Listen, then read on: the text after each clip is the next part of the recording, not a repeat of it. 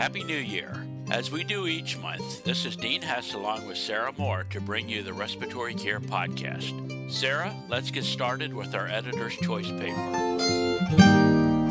Our editor's choice paper is very relevant to respiratory care practice. Haynes conducted a randomized controlled trial of cryoanalgesia, ice bag, to reduce pain associated with arterial blood gas puncture. The treatment group had a bag of ice applied to their wrist for three minutes prior to arterial puncture. Ice application prior to arterial puncture was well tolerated and reduced procedure related pain. As McSwain and Yeager point out in their editorial, this paper provides good evidence that ice bag cryoanalgesia would be an appropriate addition to routine arterial puncture procedures in a variety of clinical settings. Although non invasive ventilation is increasingly used in general wards, limited evidence exists about its ability to provide effective ventilation in this setting. Olivieri et al. evaluated NIV delivered in the ward and found that it was feasible and can be safely administered overnight. As emphasized by Bauman, the importance of staff training cannot be overemphasized to obtain good results. It is important to tailor the NIV management program to the local culture, which might dictate the setting for NIV use. Guidelines suggest limiting the plateau pressure to less than 30 centimeters water. Chan and colleagues determined whether plateau pressure within the first 24 hours of ICU admission is predictive of outcome and whether lower plateau pressure was associated with lower mortality. They found that lower plateau pressure was associated with lower mortality rate. Calais reminds us of the importance of tidal volume reduction to lower plateau pressure, bearing in mind the potential impact of chest wall mechanics. Danin et al. measured the inner volume of the endotracheal tube before extubation using the acoustic reflection method. After extubation, the biofilm was studied with optical and atomic force microscopy, and bacteriological analysis was performed. They found that endotracheal tube biofilm appears quickly after intubation. Even after a soft rinse, a small but measurable part of biofilm remains strongly adhered to the lumen of the tube. Moreover, it contained potentially pathogenic bacteria. Chung et al. evaluated aerosol distribution during open suctioning and long term surveillance of air quality in a respiratory care center. Airborne levels of particulate matter and bacteria were higher during open suctioning in mechanically ventilated patients. This emphasizes the need for the use of personal protective equipment during open suctioning or, alternatively, the use of closed suction catheters. The aim of the study by Sidler-Moix and colleagues was to compare four different nebulizers of three different types with an in vitro model of albuterol delivery. Osmolality was stable during nebulization with the vibrating mesh nebulizer, but increased with the jet and ultrasonic nebulizers. Albuterol delivery was 1.6 to 2.3 times higher with the ultrasonic and vibrating mesh devices, respectively, as compared to the jet nebulizer. Particle size was significantly higher with the ultrasonic nebulizer. Rosner and Mastropietro aim to determine whether prior cardiac surgery is independently associated with decreased survival after infant tracheostomy. They found that cardiac surgery was independently associated with decreased survival in infants requiring tracheostomy. Clinicians and families of infants in whom tracheostomy after cardiac surgery is deemed necessary should consider this when planning long term care. Vagarini et al. evaluated outcomes for prolonged mechanical ventilation after cardiac surgery. They found that subjects needing prolonged mechanical ventilation after combined surgery, in other words, coronary artery bypass grafting plus valve surgery, might have worse outcomes than simple cardiac bypass surgery. Ventilatory efficiency before and after lung volume reduction surgery was assessed by Armstrong and colleagues. They sought to assess changes in the relationship between minute ventilation and carbon dioxide production with lung volume reduction surgery compared to controls who only received standard medical care.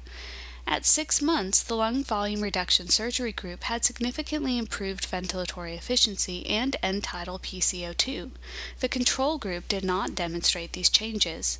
The changes were greatest in the subjects who improved their exercise capacity after surgery. Shimizu et al. evaluated an ECG based screening tool for sleep disorder breathing to examine the usefulness of cyclic variation of heart rate score in subjects with heart failure. They found the cyclic variation of heart rate determined by Holter ECG was a useful screening index for severe sleep disorder breathing in subjects with heart failure. The purpose of the study by Hommerding and colleagues was to evaluate the effect of an aerobic exercise program based on verbal and written guidelines on maximum exercise capacity using a cardiopulmonary exercise test, quality of life, and the self reported aerobic exercise practice of children and adolescents with cystic fibrosis. They found that verbal and written guidelines for aerobic exercise, together with supervision over the phone, had a positive impact on the report of regular physical exercise practice by children and adolescents with CF. However, no improvement was found in lung function and maximum exercise capacity or domains of the quality of life questionnaire. Zanini et al. conducted a study to determine minimal clinically important difference estimate for the visual analog scale component of the EuroQoL group's five dimension questionnaire after pulmonary rehabilitation. They found that the visual analog scale component could be a practical alternative to more time consuming measures of health related quality of life. The aim of the study by Fuschillo et al. was to analyze the effects of combining pulmonary rehabilitation with long term oxygen therapy and non invasive ventilation in a homogeneous group of subjects with kyphoscoliosis. Shortly after pulmonary rehabilitation, there was an improvement in six minute walk distance and dyspnea score at the end of a six minute walk test, but these changes were not confirmed at a 12 month follow up visit. No significant effects of pulmonary rehabilitation on arterial blood gases were observed. Liu and colleagues evaluated the efficacy of a complex COPD health management intervention in rural communities in China. Their health management program was an effective community based strategy for the prevention and management of COPD in China. Similar programs might be effective other places around the world. Fortis et al. hypothesized that the difference between SVC and FVC increases as a function of body mass index. They found that FVC was larger than SVC in subjects with low and normal BMI, but no evidence of airflow obstruction, whereas FVC was smaller than SVC in overweight and obese individuals. The aim of the study by Gochicoa-Rangel et al. was to obtain reference values for impulse oscillometry in Mexican children and adolescents. Although these equations were generated in a Mexican population, they are probably also applicable in other Latin American populations with a similar ethnic background. The aim of the study by Wan and colleagues was to investigate the effects of azithromycin on the development of emphysema in smoking induced COPD in rats. They found that azithromycin attenuates pulmonary emphysema in this experimental model. This month, we publish a review on the association between exposure to secondhand smoke during pregnancy and low birth weight. Our case reports are related to exogenous lipoid pneumonia, ventilation induced massive lethal air embolism and subcutaneous emphysema, and endobronchial argon plasma coagulation for the treatment of Dieulafoy disease. Our teaching cases relate to myasthenia gravis and another emphasizing the necessity of histology. To receive the contents of this and past issues of the journal, visit our website at www.rcjournal.com. There you can also subscribe to receive podcasts of future issues.